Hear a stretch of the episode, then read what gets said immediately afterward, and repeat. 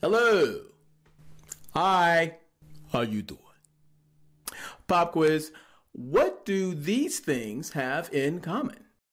Alcohol, cigarettes, employment, food stamps, Medicaid, Social Security, unemployment assistance, um, car rentals, airplane seating, marriage certificate, um, and all this stuff. Have you guessed what they all have in common? At some point, you would need a photo ID to attain them. Now, attaining a photo ID is not a problem for any legal citizen in the United States. Case in point. I'm Ami Horowitz, and I'm here in Berkeley, California to find out if voter ID laws suppress the black vote. Very interesting video because in it, Ami Horowitz asked people were voter IDs racist? And this is what some people had to say. Would you say they're, would you go as far as say they're, they're, those laws are racist? For sure. Do you think it suppresses the uh, African American vote? Definitely. Tell, tell us. Uh, because they're less likely to have state IDs. Minority voters are less likely to have the kinds of IDs that have been um, described or required. These type of people don't live in areas with easy access to DMVs or other places where they can get identification. You can always get IDs um, you do over the internet. Does that also would, uh, make it difficult for, for black people in particular? Yeah, you have to have access to the internet. You have to be able to pay an internet service provider for certain fees. Do you think that's harder for black people to go online? get Well, I feel like they don't have the knowledge of how of like how it works. A lot of people have smartphones, but you might not have data. For most of the communities, they don't really know what is out there just because they're not aware or like they're not informed. So, some people believe that black people can't go to the DMV or use the internet. And then later on in the video, Ami Horowitz asked uh, some black people what they thought of some of those comments. And this is what they had to say. Why would they think we don't have ID? That's a lie. Why would they say that? Do you have ID? Yes.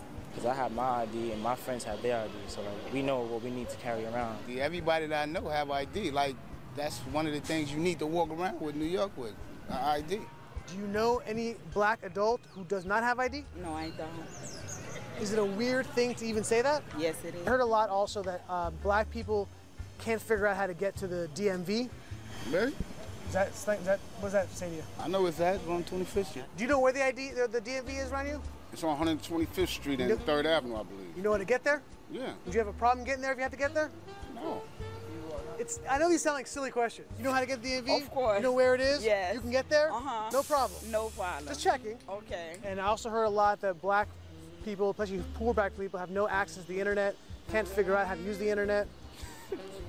That's that's a that's just stupidity, honestly. Everybody has access to the internet. Even a little kid can figure out how to work the internet. On March 1st, 2021, Georgia House Bill 531 was passed. And there were some people who did not like that. In fact, they were very vocal about their grievance. Attention, attention. I am Sergeant Wobble with the Georgia State Patrol. You are in violation of 1611 34.1. Yo. Yo. Step aside, ma'am. Step aside. Now. Or you will be arrested. Not only did people protest inside the Capitol, but they also protested outside the Capitol. I'm so sorry y'all young people have to go through this Really? time and time again. I'm Seriously. 65, and this is such a disgust that brown people, we still have to freaking fight for the right to vote. I'm so freaking sick of it. So, y'all are my daughter's age and my son's age. My mom is deceased, but when she was younger, she didn't even have the right to vote. And I'm so sorry for y'all that y'all got to go through this in 2021. Depending on your politics, you saw Georgia Bill 531 as either common sense or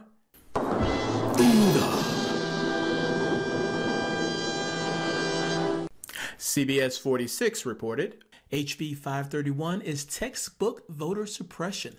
This bill reduces, restricts, and limits every single aspect of our election, decreasing the time to apply for absentee ballots by 62%, declared Representative Jasmine Clark, Democrat, Lilburn. And in that same article, CBS 46 reported this.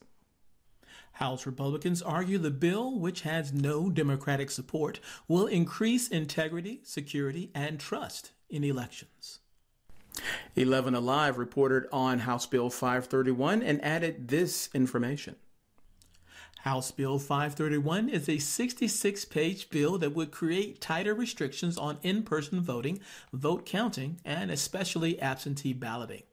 It adds an ID requirement for absentee ballot requests, but just an ID number if it's government issued, like a driver's license.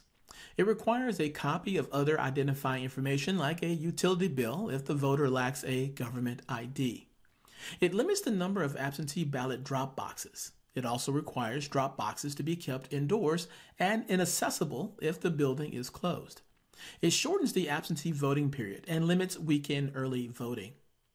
We know that forcing counties to choose between Sunday and Saturday voting is targeting black voters who have used souls to the polls to cast their votes after church on Sunday, said State Representative Bee Nguyen, Democrat, Atlanta.